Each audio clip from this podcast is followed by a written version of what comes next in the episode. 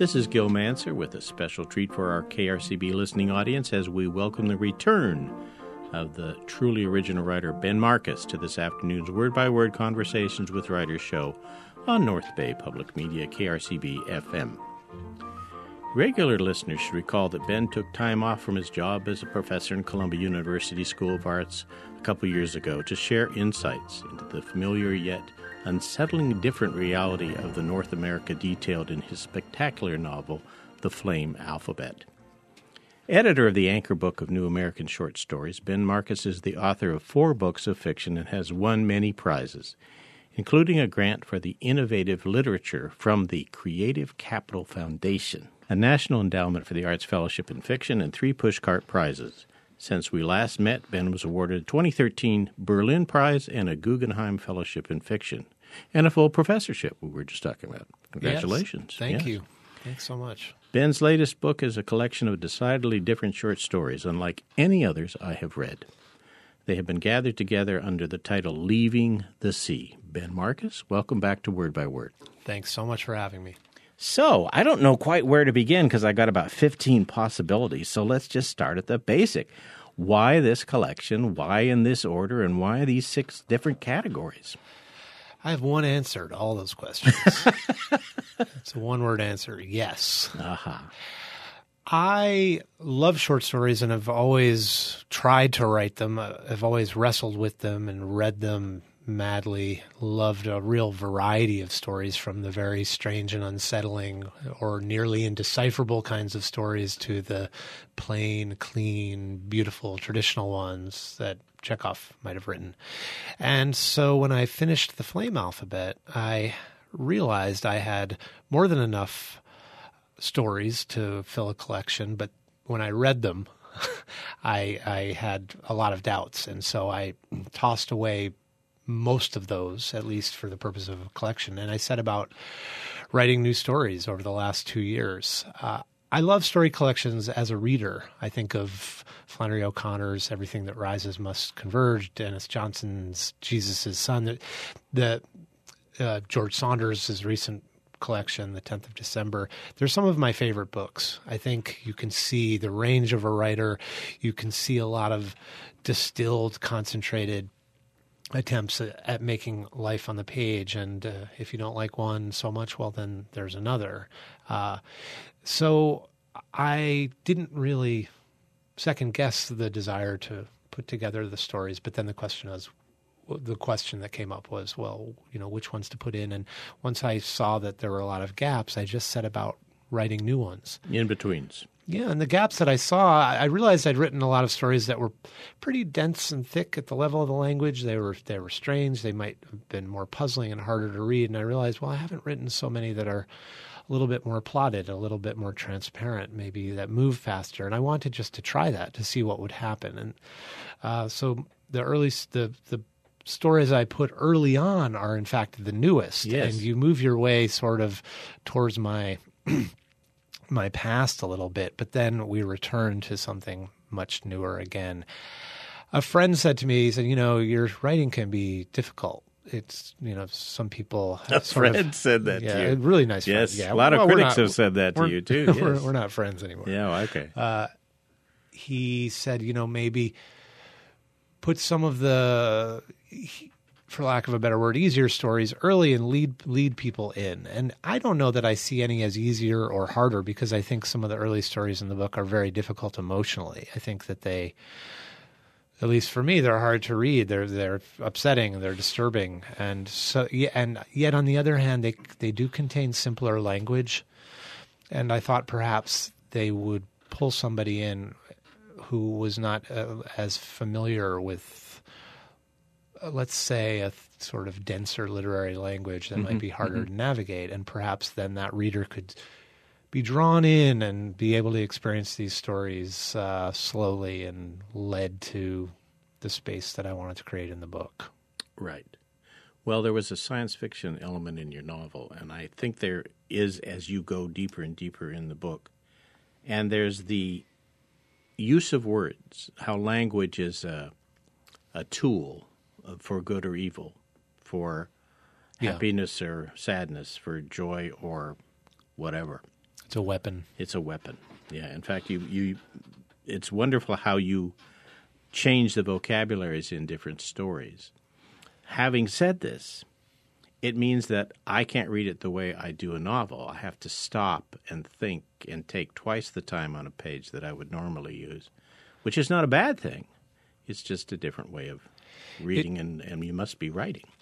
I agree that, and it it does ask for a different kind of reading. This was just something that really fascinated me. I love sentences. I love the, the notion of a sentence, this contained unit of language.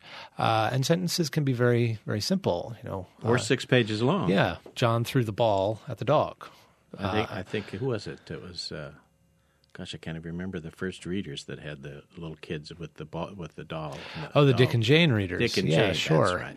And I think when, you know, when I uh, was first writing stories, I, well, I, I, I just couldn't resist the the the desire to really really tinker with sentences to kind of take them apart and put them back together all kind of mangled and deranged to see to see them I, I think as almost a little a little drug that you make you make this little drug called a sentence and you shoot it into people and they feel things.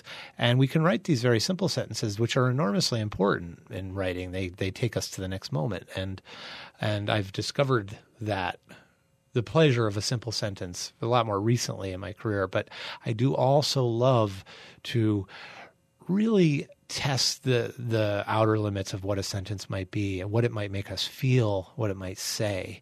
But then I know well, it's almost when you read that, sometimes it's like reading a foreign language you don't quite understand, or it's like it's, and I think of it as English as a foreign language sometimes. Right, exactly. Because it is in English and it does make sense. It just, uh, it uh, it makes it sense in in a kind of strange and roundabout way. But it is a part of what I love to do, and therefore I felt it really belonged in the story. And I did start to think, you know, it almost doesn't depend on what uniform I put on when I go out to battle, but because it's sort of the the task or the mission is still the same. I start to think I could write a very conventional looking story or a very strange one, but I'm maybe going down into the same cave and shining this is a really terrible metaphor. I should stop. But uh, I, I, think in some so sense, we're in a cave. Wait a minute. Yeah, Where no, we go? You no. got to get us somewhere in this cave. No, we die in the cave. Oh, okay.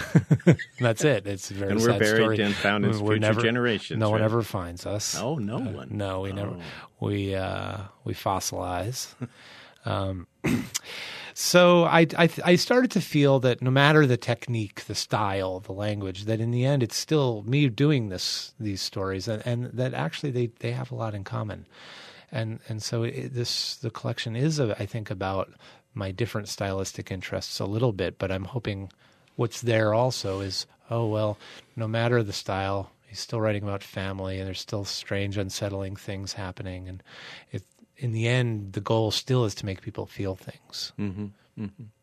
And different things in different stories. Yeah. And parts of stories. Sure. Right.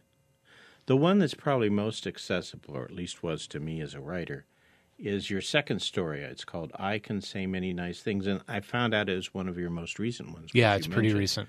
Yeah. In fact, what I did to deconstruct this was a bit is I listed all the stories and then went through your, you know, notes pages and took out when they were first published. Oh, okay. So I could kind of get it. And I began to see this secret that the newer stuff was at the front, as Yeah. you said more. Yeah. uh, But it's funny in a way because, uh, well, I'm reading a, a collection of short stories by a writer named Kyle Minor called Praying Drunk, and it's coming out in a couple months. I have the galley, and there's a very sort of stern little note at the beginning that says you must read these stories in order. really? Now, there must be something slightly ironic about this because obviously you can't control what a reader does. And I realize too with a lot of the collections I love is I open them up in the middle. I sometimes hate to admit this, open them up in the middle of a specific story and sort of read a page and then go back. And then I think readers do very strange things. We're not policed yet. No one really They they are in your futures, yeah, though, oh yeah, sometimes. Yes. They're- it's going to change. We won't be able to read as we like, I'm sure. But uh, so I did all this work to try to design the collection, to try to lead the reader through a little bit and maybe prepare them for something that might seem a little strange or more difficult. But, So let me but- stop you there. You did this. Did you work with an editor on this, or is this all your Unfortunately, Uh, it was do we- all me. I mean, I, I did discuss it with my. I showed the arrangement to my editor, who then agreed that this was a, an interesting thing to try. But then I, I quickly realized I can't control how people read this book, and people could happily pick it up in the middle. So in the end, you do what you can to to design an experience for somebody, but but that's the specific. That's any specific story. I have all the control in the world. I put the words together in the order that I like, but people can read these stories out of order. So in some sense, my sequencing of them is important, but also disposable. Okay. It happens that uh, I read your stories out of order. Yeah, right. Right. For a variety of reasons. It's because I had the book and I was in different settings. I think and, that's You know, I picked them up and. I said, well, which ones, you know, I need one that's, you know, 10 minutes long. I need one that's half Now, if you long. if you'd had a note that said you must read these in order, would you have heeded it? Because Oh, absolutely the opposite. yeah, exactly right. It's Yeah. it's it causes a problem. well, and and the, and you didn't really. I guess it'd be interesting. I'm trying to think back over the stories. Would it was it important? They weren't done chronologically in real time. no. They weren't you at you know uh, a space in your life you know where you were trying to project a certain thing. Yeah, chronology on its own isn't that particularly interesting. It doesn't tell its own story, I don't think. And I, I didn't want to focus on technique so much, and I wanted, I, I wanted to pull people in and expose them to the worlds I like to create, and then lead them around a little bit and show some variety. But Okay. each story has to stand on its own in the end. Let's look just for our listeners. I want you to start um, with the opening part of the second um, story. I can say many nice things, and the setup. I don't think we have to describe because I think the opening will do that, or at least I hope our listeners will pick up on it. But if you have been, if you are a writer, or I guess you're a quilter or a artist, and you've been to different activities where you learn about your craft, Yes. you will instantly recognize this. Start and stop. I can say many nice things. Fleming woke in the dark, and his room felt loose, sloshing so badly he gripped the bed. From his window there was nothing but a hallway, and if he craned his neck, a blown light bulb swung into view, dangling like a piece of spoiled fruit. The room pitched up and down, and for a moment he thought he might be sick. The word hallway must have a nautical name. Why didn't they supply a glossary for this cruise? Probably they had in the welcome packet he'd failed to read a glossary, a history of the boat, which would be referred to as a ship, sunny biographies of the captain and crew who had always dreamed of this life, lobotomized histories of the islands they'd visit, who else had sailed this way, famous suckwads from the past, slicing through this very water on wooden longships a welcome packet, the literary genre most likely to succeed in the new millennium. Why not read about a community you don't belong to that doesn't actually exist, a captain and crew who are in reality, if that isn't too much of a downer on your vacation, as indifferent to each other as the co-workers at an office or bank? Read doctored personal statements from underpaid crew members because ocean life pays better than money who hate their lives but have been forced to buy into the mythology of working on a boat, not a goddamn ship, separated now from loved ones and friends, growing lonelier by the second, even while they wait on you and follow your every order. And yet, when Fleming thought about it, this welcome packet, up though it was, even though he hadn't read it, most certainly had more readers than he did. More people for sure read this welcome packet than had ever read any of his books or stories. This welcome packet commanded a bigger audience, had more draw, appealed to more people, and, the kicker, understood its cherished readers better than he ever would with his sober, sentimental inventions of domestic lives he'd never lived unless that was too flattering a description of the literary product he willed onto the page with less and less conviction every time he sat down at his laptop. Maybe he'd actually learn something about writing if he read the welcome packet. Maybe in his class he should he should instruct his students not to write short stories, but to write welcome packets. Any of you in there? Well, I've been teaching for over 20 years, teaching creative writing, in fact. I've never taught creative writing on a ship. And in fact, for most of my life, I swore I would never write about the teaching of writing. It, it seemed like the worst kind of navel gazing, sort of, kind of, uh, you know, insider baseball. It, it seemed. Uh, it's like something I just like a kind of trap. And uh, maybe about a year ago, year and a half ago, I'd run out of things to write, and I realized, okay, now what I need to do is go back to all the things I swore off. Writing directly about myself, writing about my job, writing more directly from life, writing really conventionally, all the things I just said I would never do. I, I sort of started to forget why I, I said I would never do them to some degree and thought, well, you know, yeah, why was I resistant to that? What exactly was behind that?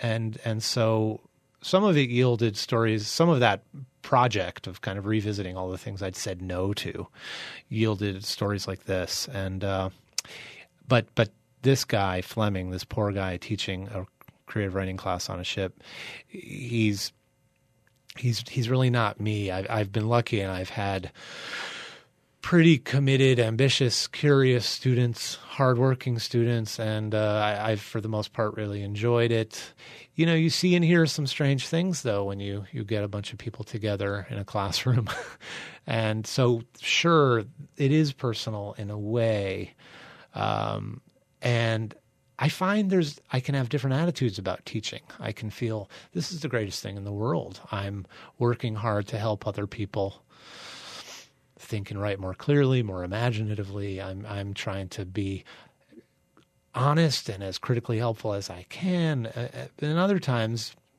and maybe this is true about most any tasks, you know, a great sense of futility can set in, and I can think, well, this is a this is a waste of time, and this is a charade, and I don't believe anything I say. And part of this is because to to presume to be a teacher of of some art, artistic practice, it, it, is is very strange because I don't know anything about it that can necessarily really be communicated. Or what I know is very s- slippery. It, uh, I know something for a little while while I'm writing a certain story, and then when I try to know that again, suddenly it's not true anymore.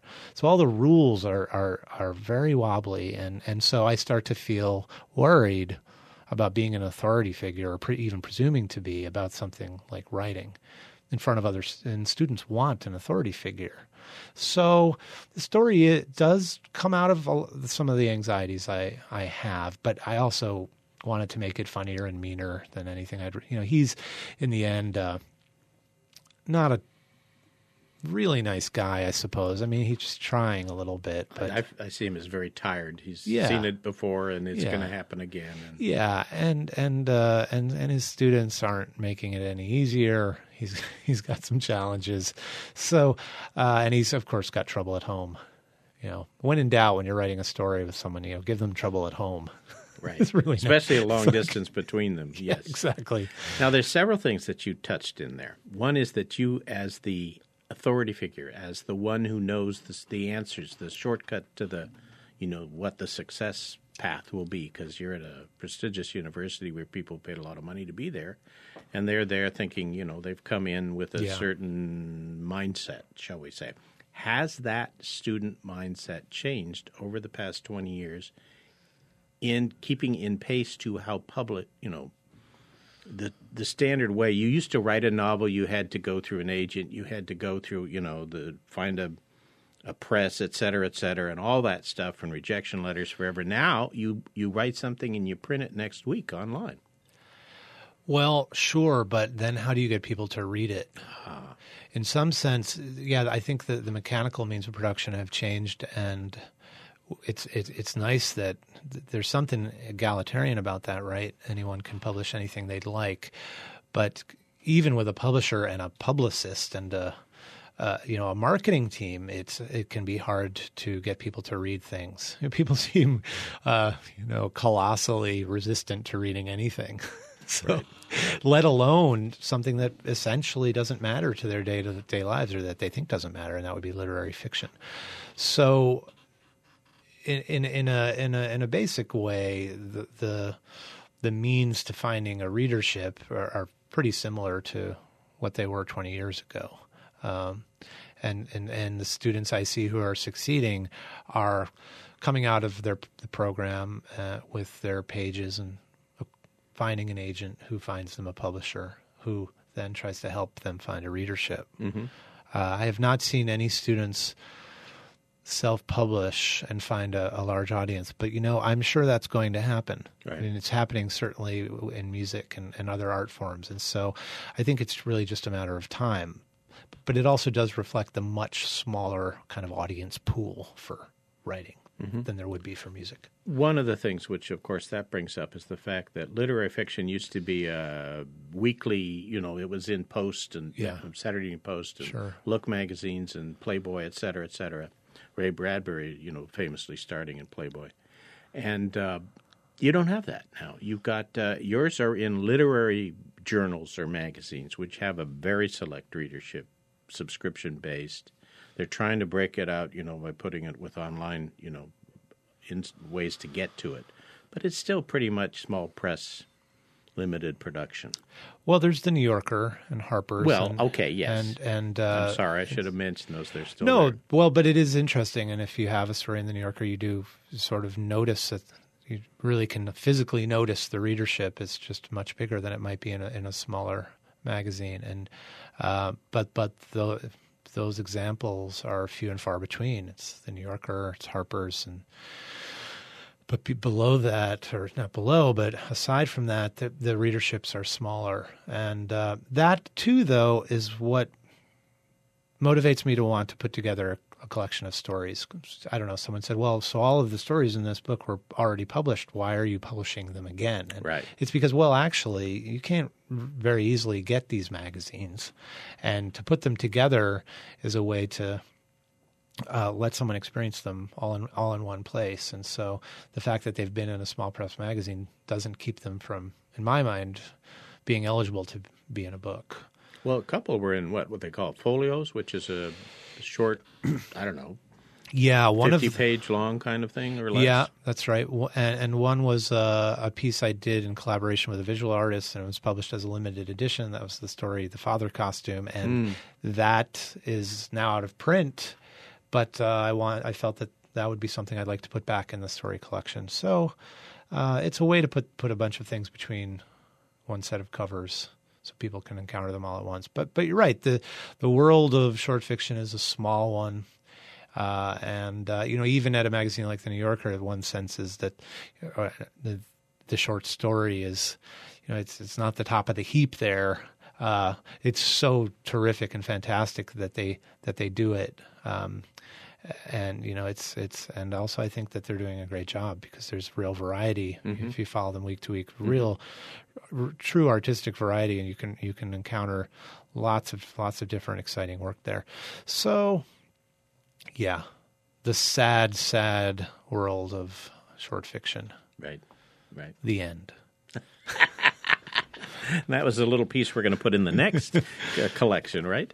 yeah Um, okay, so let me let me do a couple of things here. One of the things that we were talking about when we started out this story being on the cruise ship is there were I think there are nine students who finally show up because the tenth one doesn't appear, and there's some mystery about where that person might be. But I won't give that away. And um, the other thing is you have these traditional. Someone's written a short piece that they share with the rest of the class, and then they're critiqued yes in class, right in front of each other. yeah that's pretty common Yes. Yeah And I assume that must come from a combination of ingredients of 20 years of teaching uh, that you have, especially with the one that, that appealed to me or stuck out was the young woman who was so sure of herself. Yes. Yeah. Well, there certainly are students who have don't seem to experience doubt when it comes to their own opinions, but you know there are lots of people all over this planet who don't ever experience doubt. And uh, one of the interesting things about teaching is, let's say you've all read this same story by a student who's in the room, and then you start to talk about it.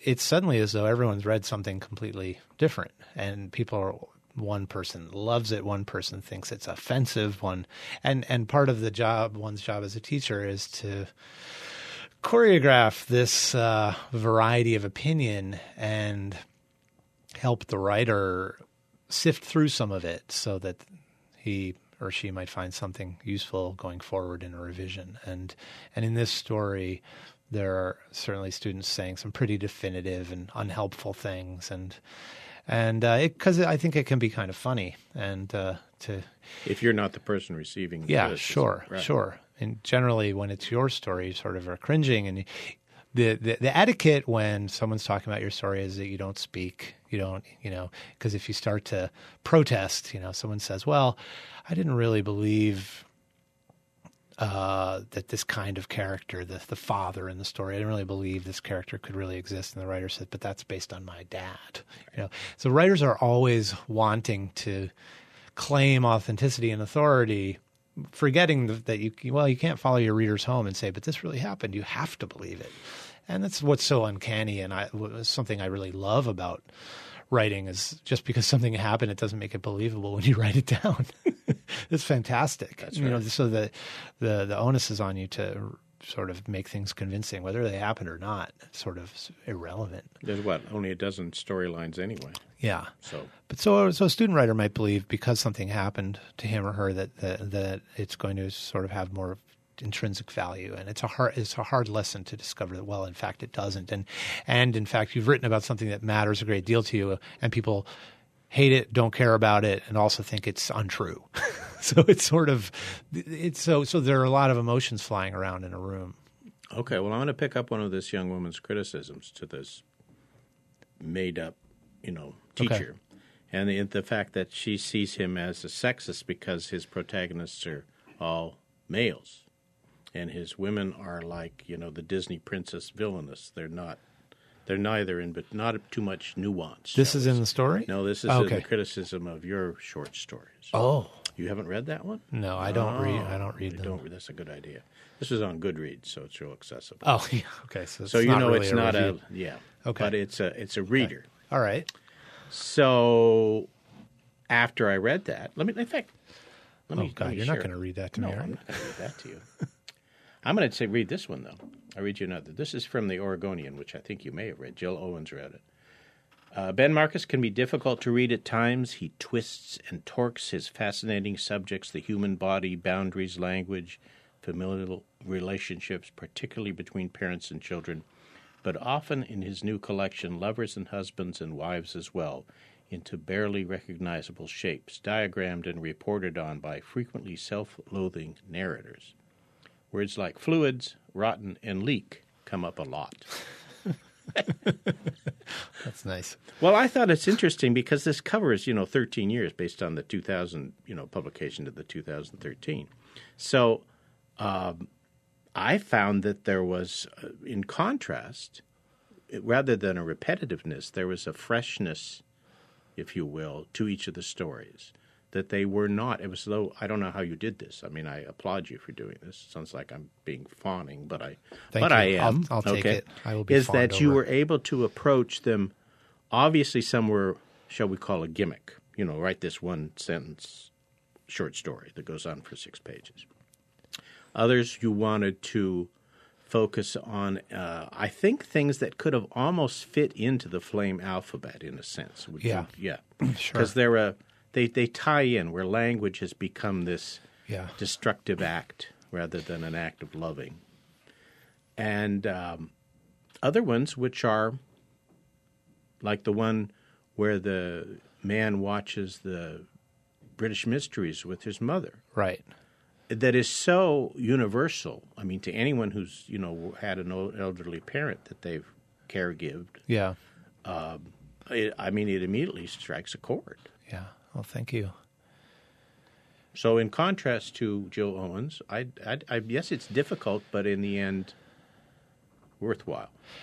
And when I was reading the stories that I'd written, I I realized for for some of the work, a little goes a long way. And I, uh, well, there's a story in there called First Love that I had some similar stories, and I, I just didn't want to just because I was putting together a collection put in everything I'd written, and so I wanted it to be very selective. And when I felt that I was done, or at least had enough pages, I would read it all and think, okay, it feels very heavy in this one way. And well, with that story, you you cited watching mysteries with my mother, I realized I didn't have a story that Now, let me say, you just said per first person there. Is that really what happened? Is that what? No. Uh, no, it's not. Okay. no. The did I say I? Yeah, you said watching. With, I was watching Mysteries with my no, mother. the story's called Watching Mysteries. Oh, that's the Mother. name of the I'm story. sorry. Oh. Yeah, with that story, Watching Sorry. Mysteries with My Mother. Right. Okay. Sorry. Yeah. It it does also sound as though I was talking about Yeah. my own experience. Um, no, my my mother's alive, and um, she, my mother does watch uh, PBS Mysteries, but uh, but uh, I've don't I've rarely watched any with her.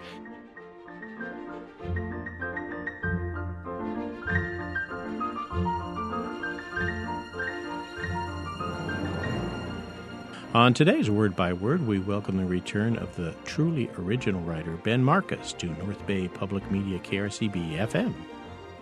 Regular listeners should recall that Ben took time off from his job as a professor in Columbia University's School of Arts a couple years ago to share insights into the familiar yet unsettlingly different reality of the North America detailed in his spectacular novel, The Flame Alphabet. Ben's latest book is a collection of decidedly different short stories, unlike any others I have read. They have been gathered together under the title Leaving the Sea. We're in the middle of talking about Ben's short story, Watching Mysteries with My Mother, and he's going to read a brief excerpt, so stay tuned to KRCB FM.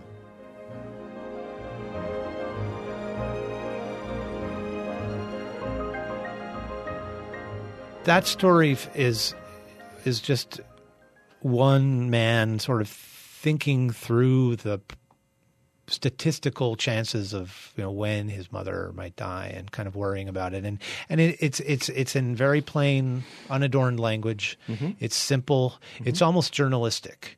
And in my mind. And so i i really felt that would fit because of the denser stranger things i'd written. And also it's really there's nothing odd about it it's not fantastical or science fictional so the writing of that did come out of a sense of feeling, well, I have not done that yet for this book, so let me try something and see.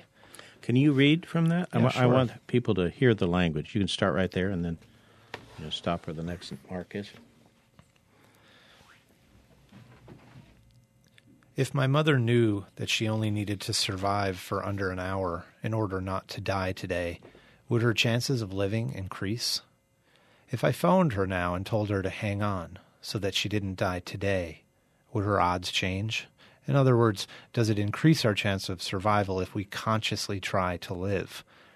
It wouldn't seem likely, not that she'd even pick up the phone now. It's late at night. She's tired. She was even tired at dinner. When we watched our mystery, she fell asleep. The phrase for people of a certain age, in certain circumstances, is nodded off. My mother nodded off. I paid her the courtesy of not seeming to notice, even though I watched her sleep under her blanket on the reclining chair she loves. I noticed how her hair no longer moves, not even a strand of it, no matter what position she's in. She woke up throughout the broadcast and she actually grasped more of the plot than I did. It is possible she'd seen this mystery before. How long does it take you to write something that long? Just that paragraph. Oh, you know, something like that I could write in the time it takes to read it. I, I can sometimes really write quickly, but then I go back and back and back. This story I wrote in about a week, uh, and I wrote a lot of it quickly, but I didn't quite know where it was going to go. And I also, I think I rearranged sections and paragraphs because it's not, it's not a story unlike some of the ones that come before it that really has a kind of a very clear trajectory or plot. It it does take It's a place. slice of life. It it takes place uh, on an evening when um, this man has spent the er, earlier part of the night with his mother, and he's home thinking about her. So it's sort of set in that little specific moment, but it was hard to keep a kind of formal control to it, so you didn't suddenly just spin off into somebody having thoughts, which is potentially just deadly territory in a story because. Well, you you lose sense of where you are and what's happening, and why would you keep reading unless the thoughts are you know, enormously compelling. But so I, I wrote this one relatively quickly. But that, that question that's posed there if someone consciously wills themselves to stay alive, Yeah, does that work? yeah, That's a pretty uh, isn't that one of the universal questions of life? Well, and later in the story, in fact, uh, he's thinking. Of, he admits to being worried about being at the end of his life in the hospital, or you know, one is urged to to hang on, right? And or when when someone dies, family members say, "Well, well, he fought so well. He really fought," and he he admits to being worried that he would has no idea what that would mean because the person fighting for his life is simply inert in a hospital bed. So this fight is something interior. And he admits that he has no idea how he's going to do that. Yet we have so much invested in this idea, well, she's a fighter. Ah, and the contrast is a peaceful death is this thing to aspire yeah. to yeah. as well. Well, exactly. That's right. So he's thinking through, in some sense, the logistics of dying. The death of his mother is inevitable. Um, he thinks that he he reads a statistic that uh, the narrator that if uh, elderly people with companions live longer, and he thinks, well, if that's true, then what about more than one companion, including pets? Right, right. that's right. And so he's like, well, if one companion increases your life, then why not two? And he starts to envision ha- having this enormous because actually this begins because he realizes by leaving her, this is really what the story is about by going back to his own house, he is increasing his the chance that she'll die. That by parting from her, he's actually contributing to the acceleration of her impending death. So there's a lot of guilt in this story. I'm not saying any of this is true. I'm sort of trying to give you a picture into what the way the narrator is thinking. I think this. that depends on where we are in our state of life and yeah. being, you know, as to how we approach this story. But so he goes through a long reflection about how every time he says goodbye to her, he leaves her at the brink of death, closer to death than she was the day before. And he goes back through all the times he's said goodbye, just when he went to college, and and even then, of course, this very night when he said goodbye to her, he leaves her just at the time when she's most more likely to die than when he first arrived. So some of it is a sort of he he's he's indulging these kind of logic games that they they technically feel true but beneath it all, I hope, is just this this sense of grief mm-hmm. for a death that hasn't even happened yet. Uh, yes, right. Fortunately, his mother is still cogent, though. You could see someone who had sure. someone with you know advanced dementia who would be in that situation, and he's already she's already said that's right. That's yeah. right. Yeah. That's right. Yeah, it'd be worse. The other thing I thought about after I finished this this is this is the probably the one piece in here that I thought about the most. Oh, okay. Part of it is because my dad passed just in January last. Oh, I'm sorry. And, well, he was 104, and yeah. you know the peaceful. That's yeah. exactly how it was. So, um, but there had been a four years of you know ups and downs yeah. coming to that point. So I actually at one point saw him die, literally. You know, the flatline. We were in the hospital. He had a seizure. The technicians round in. He had a DNR, do not resuscitate. All of the doctors stood back, holding their arms in the air so no one would touch him. Beep, beep, came wow. right back. It's just like a TV show. That's amazing. Yeah, and he was another four years. So, you know, wow. Um, the the point is, is that I was thinking about leave taking. You know, and I go back to the ones where you talked about, you know, the longboats when the man was on the on the ocean liner. Yeah and how people would leave, you know, Europe or wherever they came from, Asia, you know, whatever. Uh, and they would say goodbye to their family, and that would be it. Yeah, goodbye forever. Forever. Yeah. Maybe they'd get letters occasionally. Yeah. But mostly it was, I'm never going to see you again. Yeah. Yeah, it's heartbreaking. Yeah. But they're still existing somewhere. Yeah. Yeah. yeah. Well, you know, uh, in some sense, for me, a typical kind of story might keep out lots of reflection like this. There's this, I, I can feel a kind of pressure to push characters forward to make things happen. And in some sense, this story was a very deliberate way to just totally surrender to a character's thoughts, but to try to give those thoughts a lot of pressure and force so that they would constitute a kind of plot. That you didn't feel that you were just trapped in someone's head who's looking out the window, admiring nature and thinking right, this okay. and that and the other thing. It has so a beginning, middle, a, a kind yeah, of formal right. pressure. And so, um, and, and I think going back years now, my natural urges are more expository, maybe in storytelling, and less narrative. I feel like narrative has come pretty late to me, and so I had written some very narrative stories, and then I thought, you know, I want to go back and write something that really is just it's the thoughts inside a guy's head and see now, if doing that now, how it might feel different and what I might might try might try to produce. So, uh, my mother really does not like this story. I think that it worked then. she she said, well, she she just assumed it was her. There's no way around that. And uh, she said, "You just made you, me seem have... so silly." And I said, "I don't know. I think the mother's like defiant and strong and interesting, and but yeah."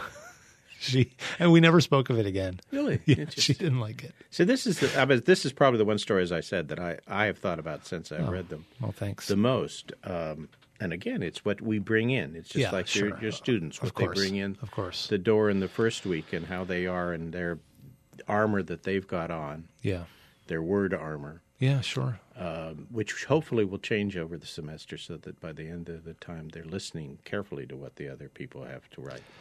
Oh yeah, and in my experience, they they want to be better, and they they very quickly realize that they can get in their own way. And when you're defensive, uh, people just start to back off in the classroom, and then they stop offering criticism. They stop trying to help you, and you suddenly realize you're oh you're alone again. When really what you've you're there to hear what other people have to say. Mm-hmm. You can be defensive mm-hmm. to yourself, keep it to yourself, and uh, and still try to try to pick up other people's thoughts and see if there's some value there. Right. Several of the writers' communities in Sonoma County have critique groups as part, you know, sure. adjuncts kind of thing. So you don't actually have to go and you know to university class to do this. No, that's there right. Are some wonderful yeah. continuing education things and opportunities for that. Yeah, and lots of former students of mine still get together, and uh, yeah, I think one of the best things you can do with uh, the two writers can do for each other is give each other really good, careful uh, readings and critiques. Mm-hmm. It's hard to find. Mm-hmm. You, know, you, might have an editor at a publishing house who doesn't really have time to edit anymore.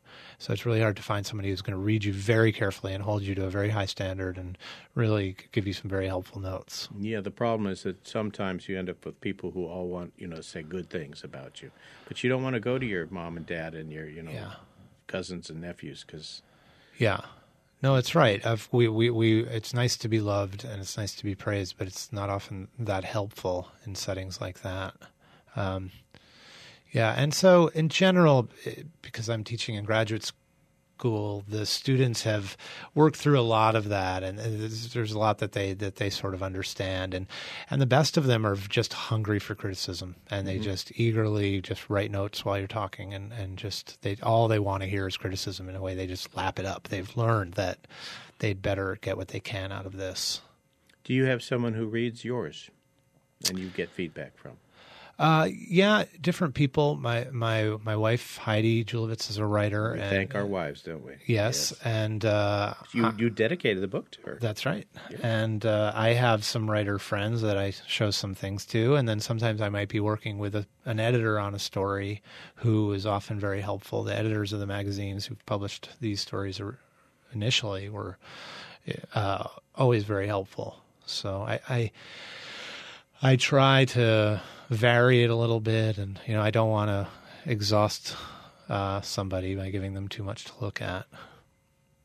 What does your wife think about your different styles? I guess we'll call them. Can we call them that?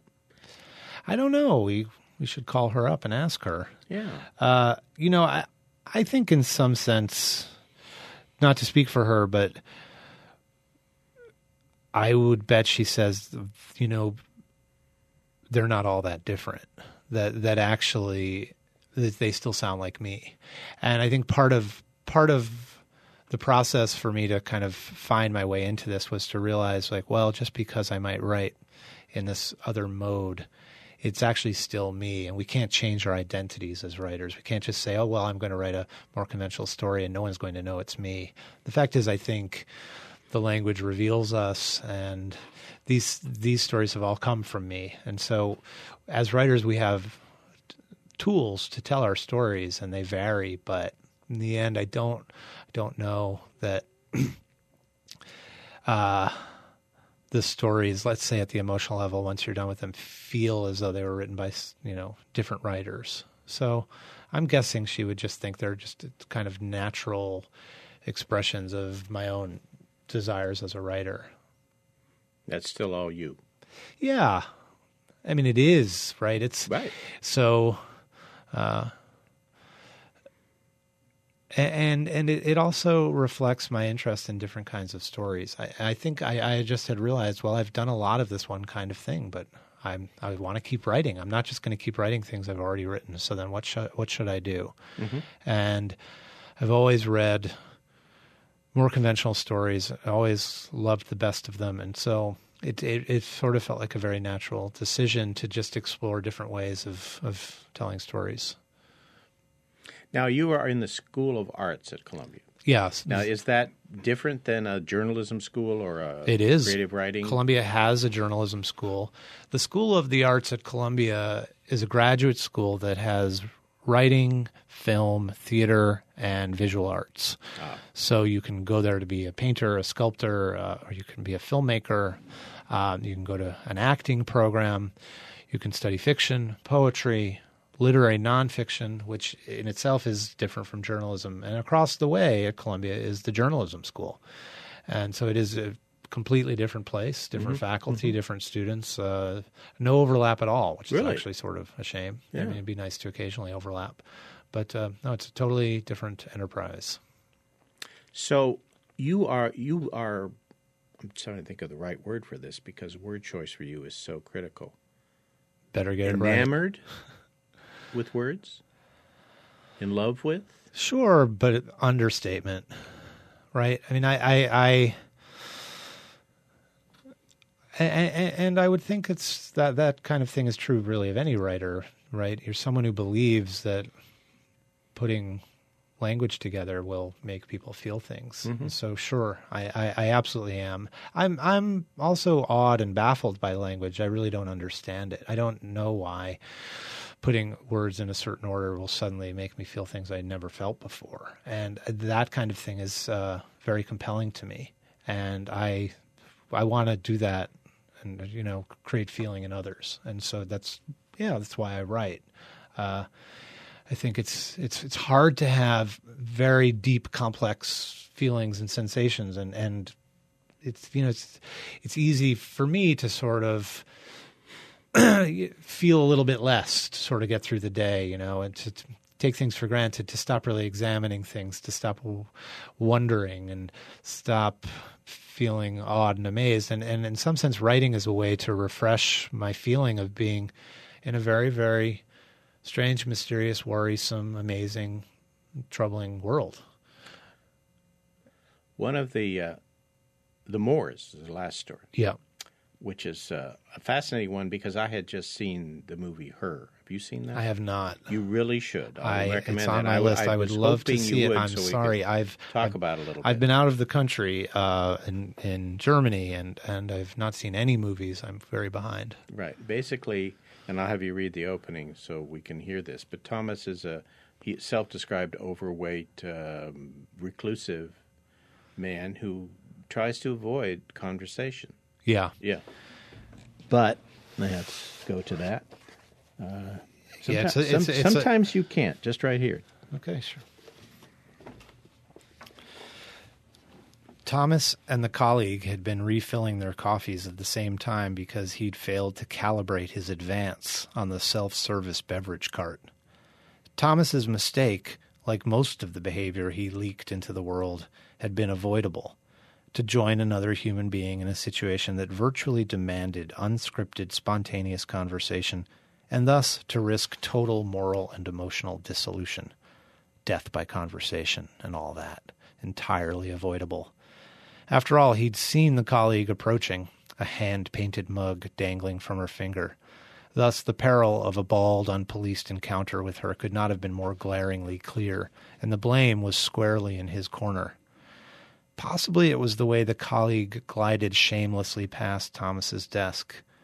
What is it called, he wondered, when you provoke feelings of inferiority and general shittiness in others simply by the way you walk? When your mode of personal locomotion in its devil may care mastery, serves as a scold to everyone fat and moist and ingloriously failed, sitting in their chairs, tired, swollen, and angry. The warnings didn't matter. The colleague flew past his desk, flaunting how alive she was. He could smell her superiority and sheer you'll never have me ness, the bottled freshness that had shrouded her in a twister of perfume. Can one copulate against such a column of wind? he wondered. Are there handholds? And Thomas, triggered by scent and irritated lust, swallowing a powerful urge to dry heave, sprang after her as if she was a vehicle he suddenly needed to board, despite knowing, or not knowing vividly enough, that he'd only have to wait behind her at the coffee cart and worry the air with his oversized body. Within, do you, you love that? You like that? I actually find it almost unbearable. I mean, it's just. Uh, Does it seem too heavily written? no, no, no, no. It's just, just uh, poor guy. Oh, I've, I've, I've put, I've put the guy through the ringer in this story, and you know, it's a long story. I don't know how 40, 50 pages, Yes, it is. and essentially, it's just about this guy following his colleague to the coffee cart and freaking out Yeah, really someone- badly in Someone his mind. wrote uh, it was uh, basically a, a lawsuit waiting to happen. oh yeah, Yeah, in his brain, you know. Right. But uh, you know what? What first Sexual interested harassment on the job. what first interested me about the story is the amazing tension between you know just this all the stuff we think that you know we we would never reveal that that. I'm not saying that I have this sort of the, the depth of this this his kind of demented interiority, but the this tension between our insides Uh, and you, our you were a teenage boy at one time, weren't you? Yeah. Okay. Yeah, he goes pretty far though. But on the other hand, what's interesting is he's just st- presumably just standing there. And Yeah, all- waiting everything, for the coffee. everything is inside his head, and and uh, I don't know. That's something that's really really fascinating to me. Just the the, the insanity that can be inside a body, contained. You have got to see her. okay. Okay. Think of this story when you, All right. when you I will. see it. I All will. right. I, I I will go. I, Right I out recommend and see it. that to all my listeners. Go and see her. It's on the Oscar list. uh, One of the. I'm excited. I see all of his movies. I can't wait. Shows. Yep. Okay. Good. Um, let's talk about some quite different things here. Is there are are there any of these that are your babies that you really really love above the others? I mean, no, you know, it's like children. You never have one that you love more than the other, but there may be some that were harder or Well, flowed more easily, or what? I try not to think that way because, it, to be honest, I don't go back and reread any of them, and uh, I, I'm sort of a little afraid. And I, you know, I think I, like a lot of writers, I just outgrow these stories, and they they end up looking like rebukes a little bit because I see lots of shortcomings. But but on the other hand, the good thing about that is then it makes me really want to write something new to sort of correct all the So you didn't re-edit any of these? Oh, I oh I did just mercilessly. Yeah, I was sure, it was very difficult, and and the re-editing is when I, yeah, certainly preparing them for publication. But once once that's done, I I don't see a lot of reason to go back and reread. But that said, the story of the father costume has always been a little bit dear to me. Um, I just feel that I, it, I I was really trying a lot of things I'd never tried before. It's it is a difficult story, and uh, it's uh, it's quite strange, but it's it's just one that has always mattered to me. And I was excited. This was one that was published in a limited edition art book with paintings by an artist named Matthew Ritchie. Can A we see those at all? well, yeah, so the book's out of print now, but but there, it is. You know, it's you can get it used, and there's images online, sure. And uh, but so I was I was excited to be able to put that story in this collection, just because that story never even came out in a literary magazine. So my normal audience might you know have never seen it. So maybe I would choose that one, but. Um, Do you want to tell a little bit about the story? Do you want to read a little from it? Uh, to it's basically, as I recall, it's a world of water. yeah, Uh, what you wear changes how you approach the world. That's right. There's- The language has a different thing. It's called forecast. Well, you've got it. You've got it down. Yeah, yeah, that's exactly right. It's about two boys who are sort of taken in a very strange world who are taken out on the water by their father, and one of them something happens to one of them, and it's uh, it it's very much a story that tries to get into the the kind of the fear and awe of childhood, but it's very otherworldly. Mm-hmm. Nothing is what it seems. No, it's like a science uh, fiction. There's a sort of gun that shoots writing onto walls, and there's a lot of very very strange things. But there are things in the, the way the sentences were composed that, that were really interesting to me at the time. God knows what they are now, but uh, it was just something that was exciting for me to try to do. Well, that's good. Yeah. Is there anything you want to say to our wannabe writers out there? Now, you've got 20 years of experience behind you. How do you distill that down into less than a minute? I think somehow writing for your own reasons, writing for yourself, writing uh, the kind of thing you would love to read uh, is is a is a really interesting thing to try. Instead of sort of guessing what others might like, trying to kind of emulate something you see out there that you think is real writing. The fact is, there's something unique to each of us. It sounds like an old saw, but it, but it is true. And I think writing starts to thrive when it's done in a language that's just peculiar to us. Um, and sometimes beginning writers take on a sort of overly formal note when they work, or they, they, they seem to think that they need to write in something called that they think of as literary language. And sometimes it's revelatory to write a story in a language that you might use if you're just telling it to a friend. Just think of it as the sort of word language you might use if you're just telling it to someone you know. And don't think you have to fancy it up because that's what real writing does.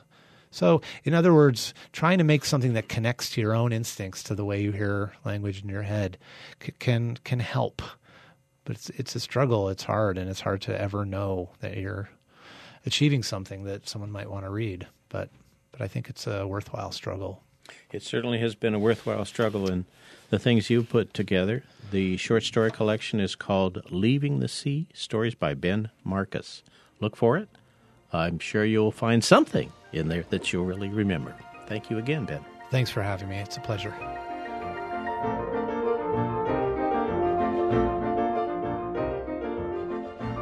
We welcome the return of the truly original writer Ben Marcus this afternoon on North Bay Public Media's Word by Word Conversations with the Writers. Ben's latest book is a collection of decidedly different short stories, unlike any others I have read. They have been gathered together under the title Leaving the Sea, a collection you should search out and savor at your own pace. Our studio engineer for Word by Word is Mark Fuller. Our station manager is Robin Pressman. Our theme music is by Bill Conti. And I am your host, Gil Mansergh.